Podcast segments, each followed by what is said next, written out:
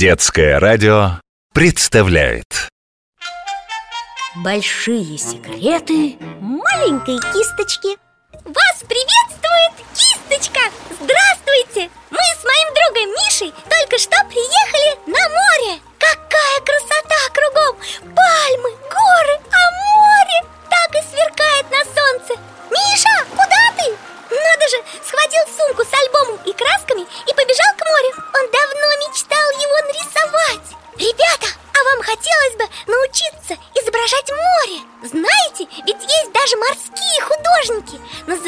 Они маринисты От итальянского слова «марина», что значит «морской» Мне очень повезло, потому что я недавно познакомилась с таким художником И он поделился со мной некоторыми своими секретами.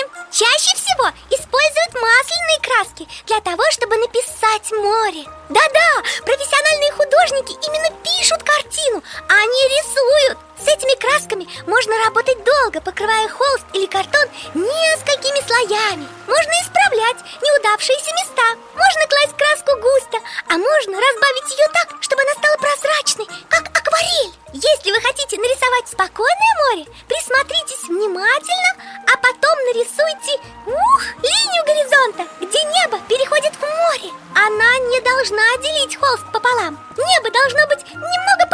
поменьше, чем морского простора. На палитре приготовьте все цвета, которыми вы хотите рисовать. Наверное, это будут голубой, изумрудно-зеленый, синий. Потом свободными мазками покройте плоскость моря. Затем найдите цвета для неба. Также легко напишем небо И даже можем добавить бело-розовые облака.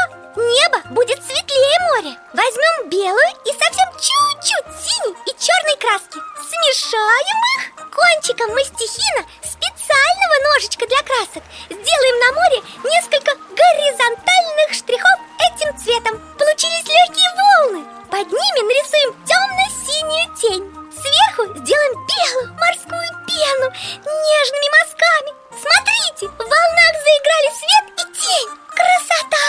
А если мы захотим нарисовать бурное море, как у замечательного художника-мариниста Ивана Айвазовского На нашем холсте большой кистью сделаем рисунок волны. Сначала пишем тень, затем среднюю часть волны. Нарисуем бело-голубую пену и подчеркнем ее синей тенью. Готово! Но море можно рисовать и акварелью по мокрой бумаге Широкими мазками или маленькими точками Как французский художник Альфред Сислей